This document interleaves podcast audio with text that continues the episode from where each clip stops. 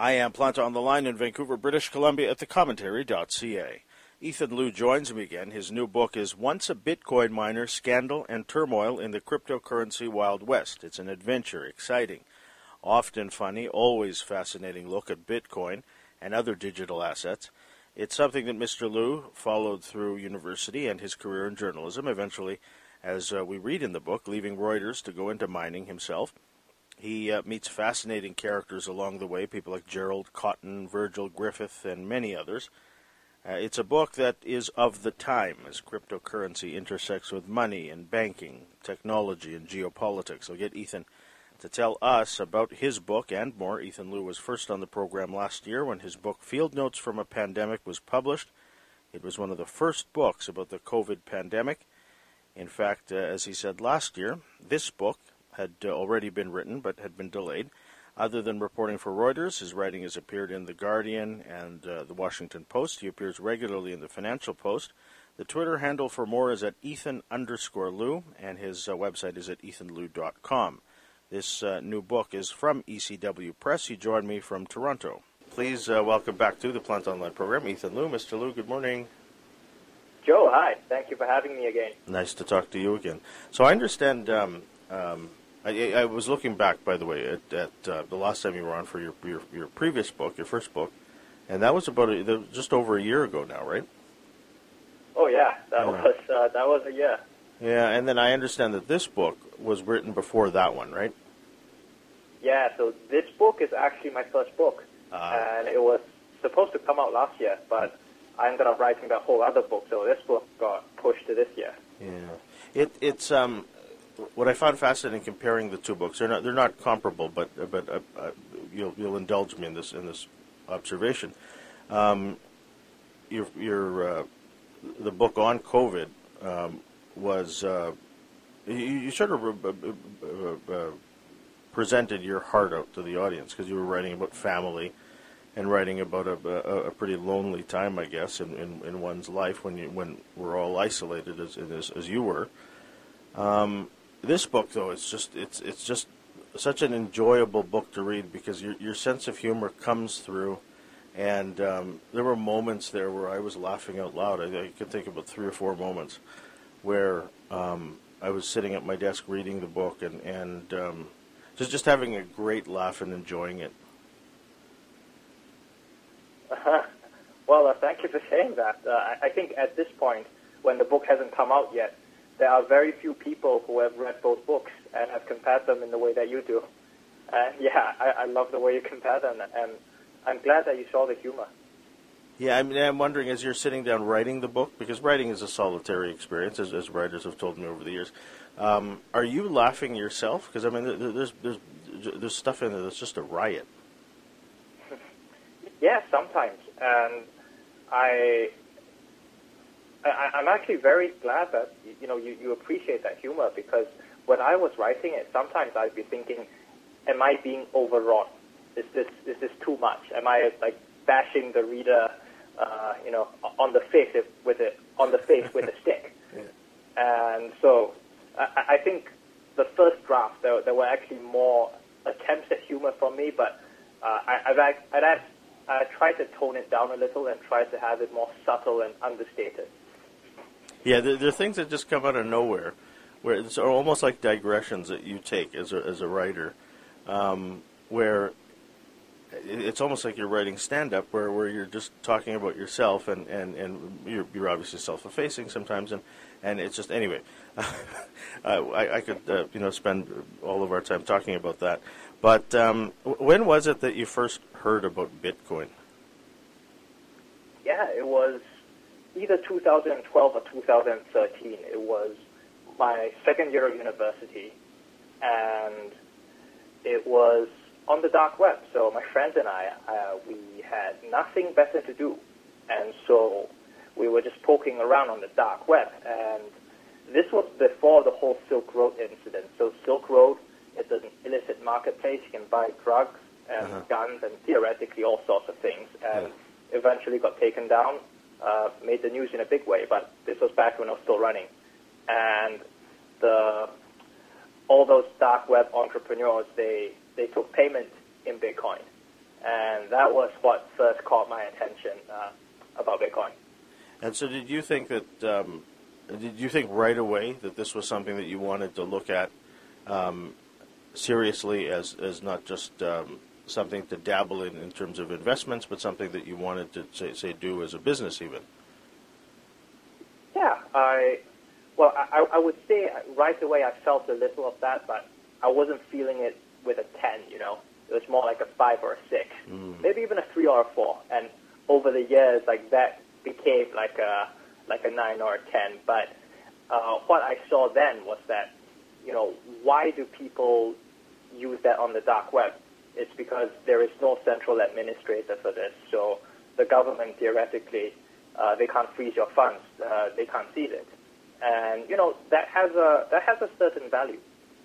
Yeah, yeah. It, what's marvelous about your book is that the, the, uh, um, there's a confluence of all these things that have been happening in the last ten uh, years or so, um, t- t- 10 or more years, 15 years, if you will, um, uh, I guess the mistrust in the money system, um, the, the increased use of uh, development of technology, and then geopolitics uh, as well, um, the relationships between countries. Um, did you think early on that um, Bitcoin would be the thing that it would become in, in terms of, of, of how it's influenced these various different parts of our society, our world?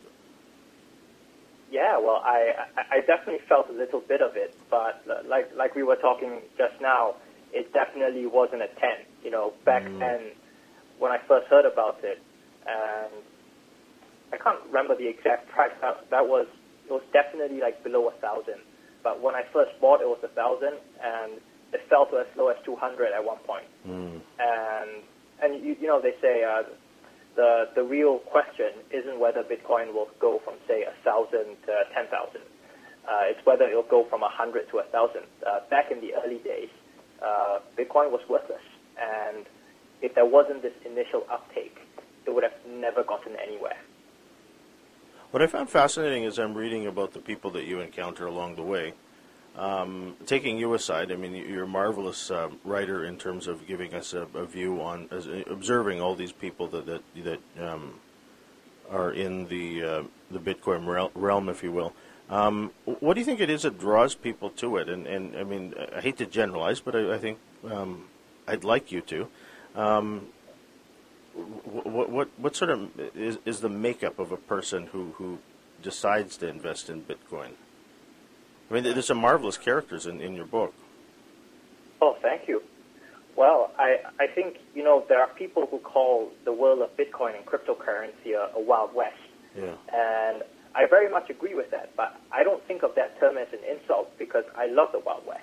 Yeah. And I think one of the reasons that makes uh, crypto so enticing is that this is a literal new world where uh, the, lots of riches and opportunity, but because this is a technology that's barely more than 10 years old, if you were to try to enter crypto right now, try to invest, try to get a job, whatever, you are only 10 years behind the most established person. Mm. And so, like, you know, in the past, uh, if you're a poor, if you're a poor person in Ireland and you want to, you want a ticket on a ship to the new world for a new life, you know, what are you seeking in that new continent? You are, uh, you're looking for, you know, freedom, opportunity, and also to be free from whatever societal hierarchies that you are afflicted with right now. And I think crypto, it, it gives people that idea. Yeah, it, it, it certainly does because it, um, it, it, early on in your book, it's, it's a world that, that, that's, that's unknown. Um, it's almost dangerous in some areas. Did did you feel that yourself? Oh yeah, it's it's uh, it's definitely very dangerous because um, it's it, it's new and you know compared to the to the world that most people know, it's it's little regulated and it's uh, you know it's like it's I, I think when when, when there is a land of new opportunity, uh, you have to take the good along with the bad. Yeah, yeah. The um, the um, you, you mentioned regulation a moment ago. Um, the laws. Let's let's just take the United States, even Canada, uh, as an example. The, the laws are, are pretty much behind, aren't they?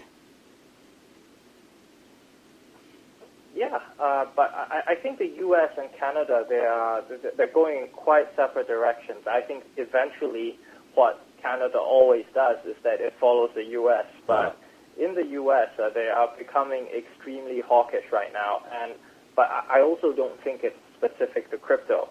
They are just uh, really looking at money specifically, looking to uh, looking to tax more and looking to put more reporting requirements for all sorts of financial instruments. And it, it, you know, it, it reflects the priorities of the current government. But I think ultimately it could be likely that Canada will follow uh, will follow that as well. You mentioned in the book the um, the environmental concerns. I mean, it, your book doesn't explicitly deal with, say, how Bitcoin is mined, and, and the various implications of that. But um, what have you found in terms of the arguments against Bitcoin and, and say what it does to our environment, the, the, the excessive use of electricity, for example? Yeah, I, I, I actually find that argument uh, on on the environmental side, I find that to be a little subjective and one-sided. And the, the reason is that, uh, you know, people often say that Bitcoin uses as much electricity as, say, Norway or, or Pakistan. I think those, or Finland. I think that was the last yeah. country compared to that. Uh, but we have to understand that we are a planet of 8 billion people. And any activity that is practiced throughout the world uses as much electricity as Finland or Pakistan. Uh, name, name anything. Uh, you know, your, your dryer, mm-hmm. the sound, uh, the song Despacito, uh, when all the electricity used to stream that song, yeah. that's uh, about as much as Pakistan. Mm. So, and but we, we don't complain that much about all the other uses. And the reason for that is understandable because we we understand the utility of using dryers. We understand the utility, or I guess some people understand the utility of listening to Despacito, but lots of people don't understand the utility of Bitcoin. Yeah. And I think that's where the issue comes about. Yeah, yeah. The um, when you you talked earlier about the, the um, sort of the, the, the, barriers to in, investment sort of, sort of being pushed aside um, thanks to cryptocurrency and Bitcoin. Um, the thing that I, that I was thinking about was that, that um, at the end of the day, though, people who will get rich will get rich, um, and that I guess precludes a lot of other people, and and and um, at the end of the day, I guess it, there, there'll still be an inequality of wealth. It's just different people getting into the market, if you will. Um, do you think that, that that's a, um, a worthwhile argument, if you will, against Bitcoin? I would say that's a worthwhile argument. Like that is definitely a true statement. I agree very much with what you say, but I don't necessarily see that as an argument against Bitcoin because I think uh, this inequality is all around and it's ever enduring. Uh, I recently read this book by uh, uh, okay, the name of the name of the author is escaping me, and I, I feel very bad because she wrote The Guns of August. Um, she wrote about the the 14th century mm-hmm. uh, inequality there. Uh, it's called The distant mirror, and it looks so much like our world.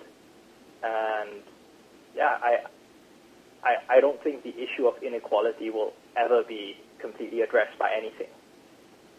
Yeah, I, I guess some people viewed it.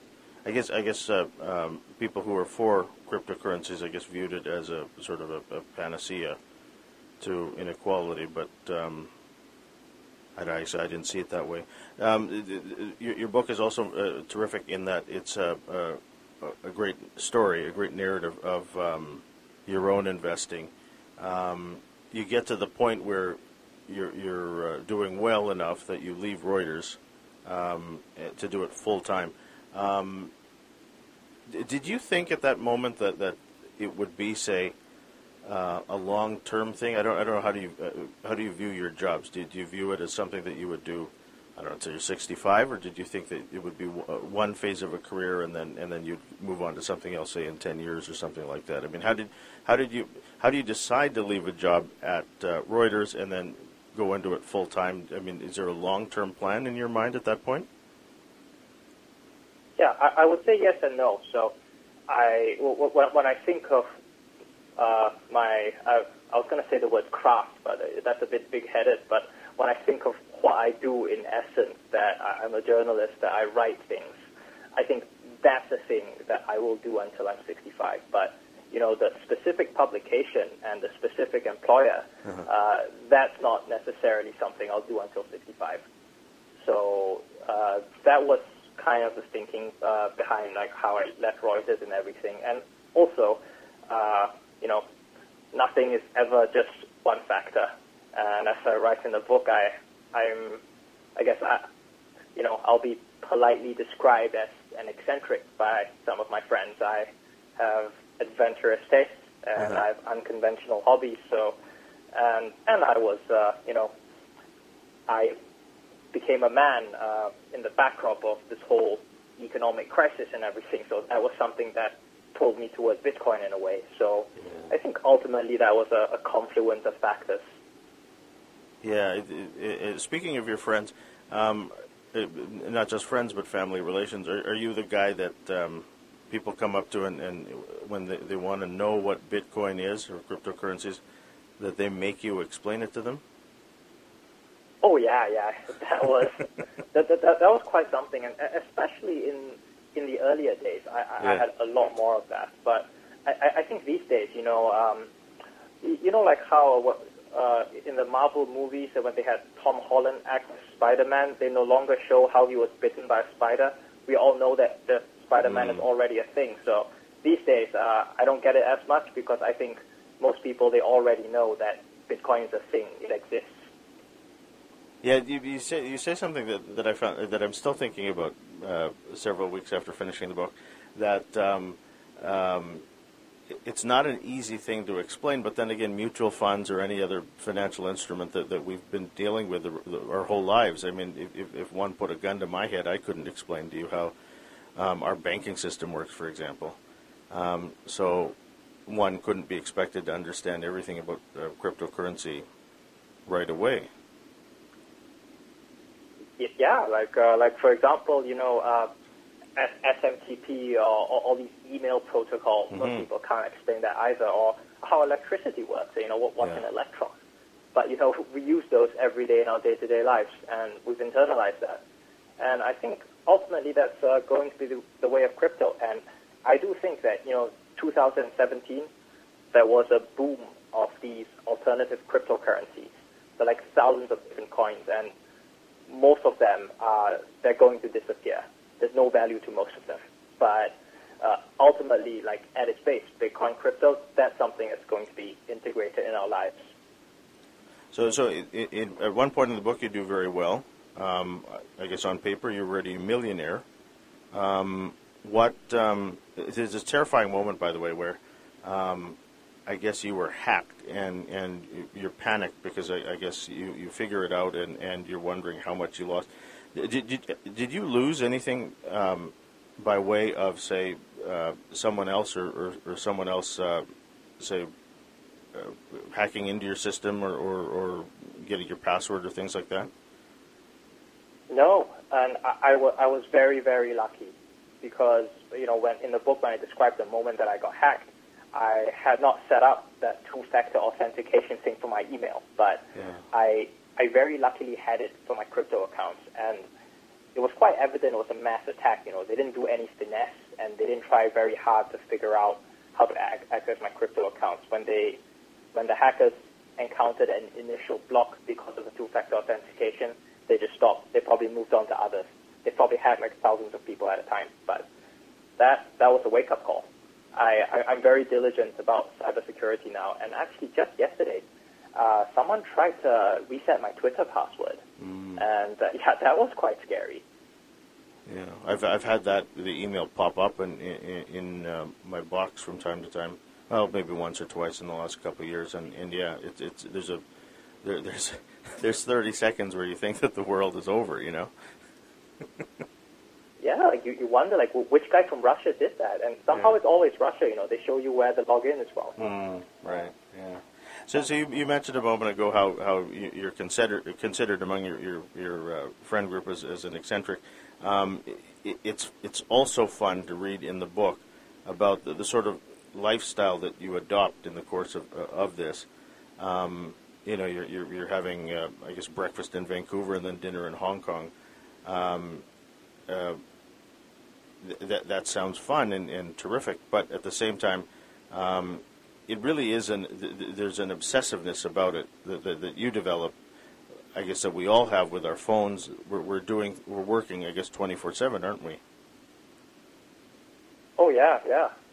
I uh, Can you repeat that? Um, Yeah. So, so I mean, that's, that's with the phone. Yeah, there, there's a moment there where where um, you, you're at events and and um, you know you're, you're not really paying attention to the other people around you because you're looking at your phone.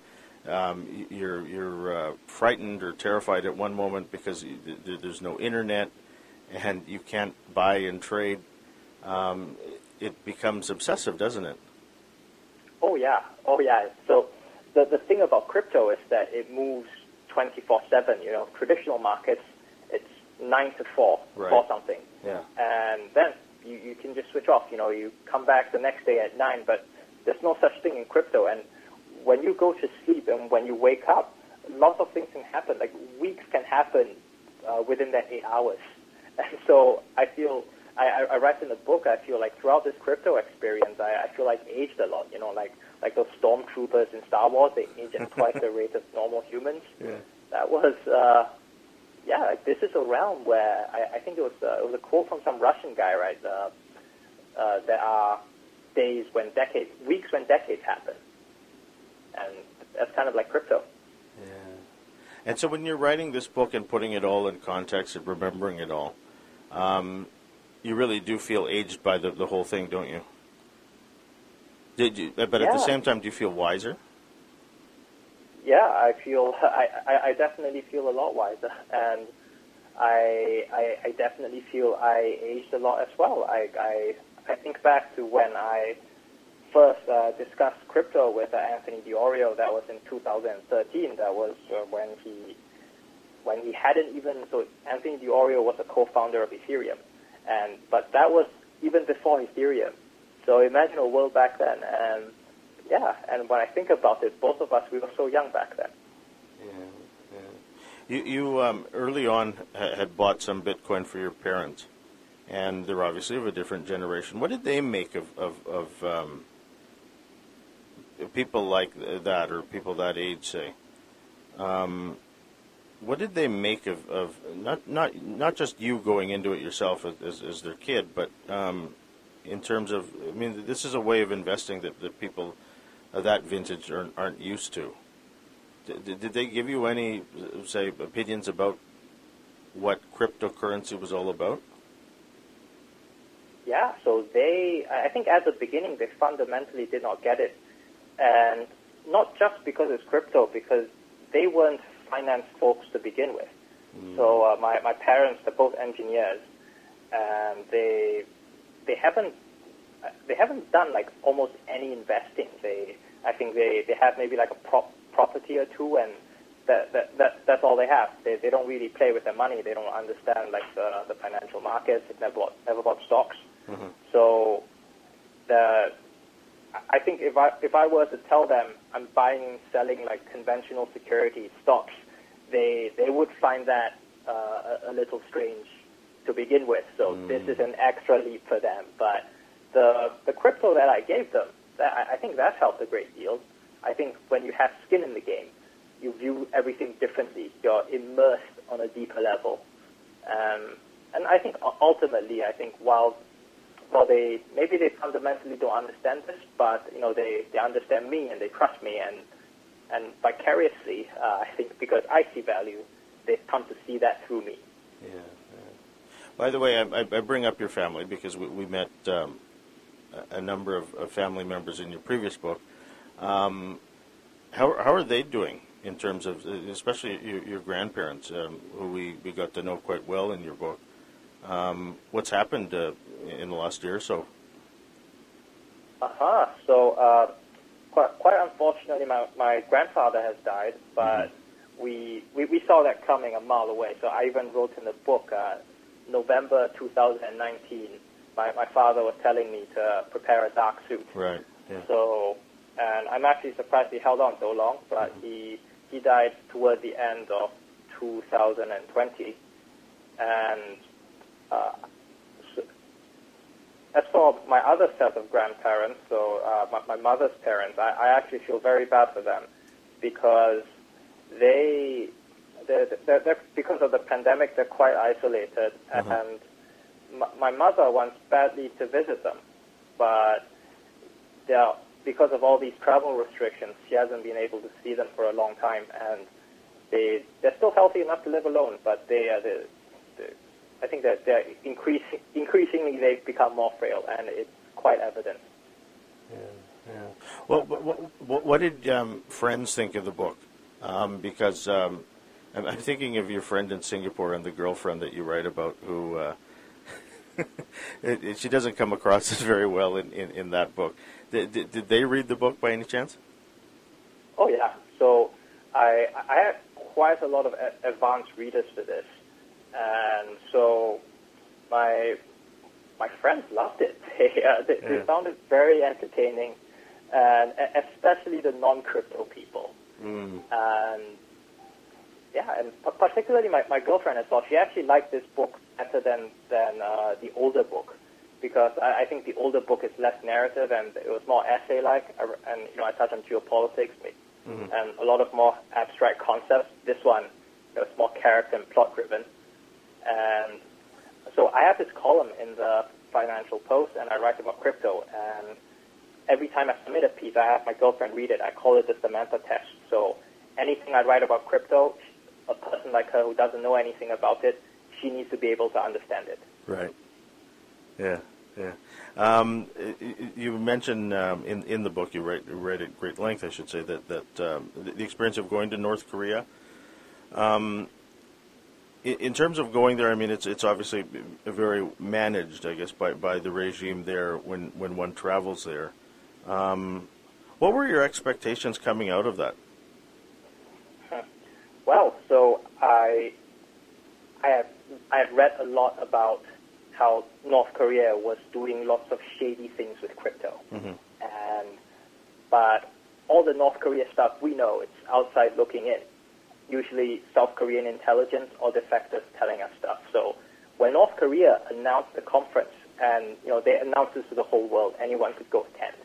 And I thought, wow, this is a golden opportunity to see for myself what was going on. And I that that was completely the opposite of what happened. What yeah. actually happened was that uh, no, not a single North Korean presented, and they asked us to present. And ultimately, someone got arrested over that. Yeah. Yeah. And which you tell that story in the book, and um, people should pick it up because it, it um, uh, pivots to current, uh, recent events, I should say. Um, the the idea, the subtitle of the book mentions the Wild West. You you talked about that a moment ago. In, in terms of uh, cryptocurrency and um, how how it is today, or, or how it'll be in the future. I mean, it's it's going to be a lot different, won't it? Yeah, I, I think uh, ultimately what starts out as the Wild West becomes the establishment. You know, it used to be a time when these tech entrepreneurs they were considered rebels and upstarts. You know, these uh, these companies started from garages, but now Facebook. Uh, uh, that wasn't started from a garage, from a dormitory room, but mm-hmm uh, Facebook is the establishment. They have big lawyers. They they hired the former deputy prime minister of the UK. Right. And you know we so much of our lives are online, and that they are governed by these uh, big corporations. And I think ultimately, you know, uh, in the future, 10, 20 years, we're going to see that for crypto. These uh, crypto companies, they're, they're going to be sort of like, I think, a, a new establishment. Yeah. yeah. Um, we, we've discussed this already um, in the last few minutes, but but uh, I'd like to go back to it if if, if, if I might. Um, you, you uh, talk about personal things in, in both of, of these books that, that, have taken up the last few years to write.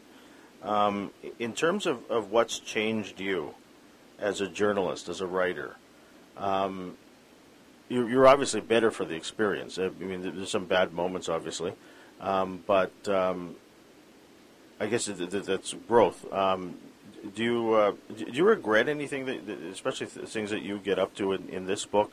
Um, do you regret anything that, that you might have done or, or, or might have decided to do? Or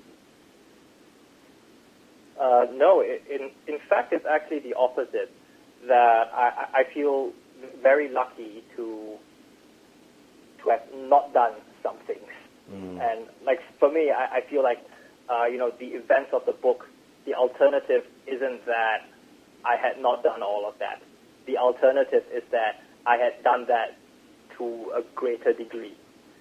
So, for, for example, I when I went to North Korea, when they asked all those participants to be presenters, I actually had some sort of inkling, and I thought, you know, presenting about crypto to North Korea, it may not be that good an idea. And of course, I, I didn't have, I didn't feel that strongly about it. I, I it wasn't like a 10. I felt like maybe a 5 about that, and mm-hmm the thought quickly dissipated. But I did think about that, and ultimately I, I didn't present. And so I, you know, I, I, got, I got quite lucky. And but I, I should also say that uh, even if, it, that if, if I did present, nothing probably would have happened mm-hmm. because mm-hmm. uh, the guy arrested, he was uh, he, he was both an expert and uh, and he was an American, and the law only applied to Americans. And also, but uh, I, I would have one regret is that I didn't invest more in crypto and mm, earlier. Right. Yeah. Yeah. even as a reader, I mean, I don't. I'm not particularly um, uh, much of an investor, but it is exciting to think for a moment, getting in at the ground level, and wondering where one would be today. Um, and, and going for that ride as you do in the book. it's such an enjoyable read. Um, are you working on another book now, other than say you're obviously writing for the Post, as you mentioned? Are, are you? Um, is there another book? Well, that is. There is definitely a possibility of that. Uh, exploring an idea or two. It's not something I can talk about yet, sure. but if and when the next book comes out, you know, I think we'll definitely be talking again. Well, I look forward to it. I'm, i I've become a big fan of your work. Um, I appreciate your time today. Congratulations on this book and good luck with it, Ethan. Thank you. Thanks for having me. It's always a pleasure. The book is called Once a Bitcoin Miner Scandal and Turmoil in the Cryptocurrency Wild West. Uh, it's published by ECW Press. Visit ethanlou.com for more. Ethan Lou joined me on the line from Toronto and Vancouver. I'm Joseph Planta.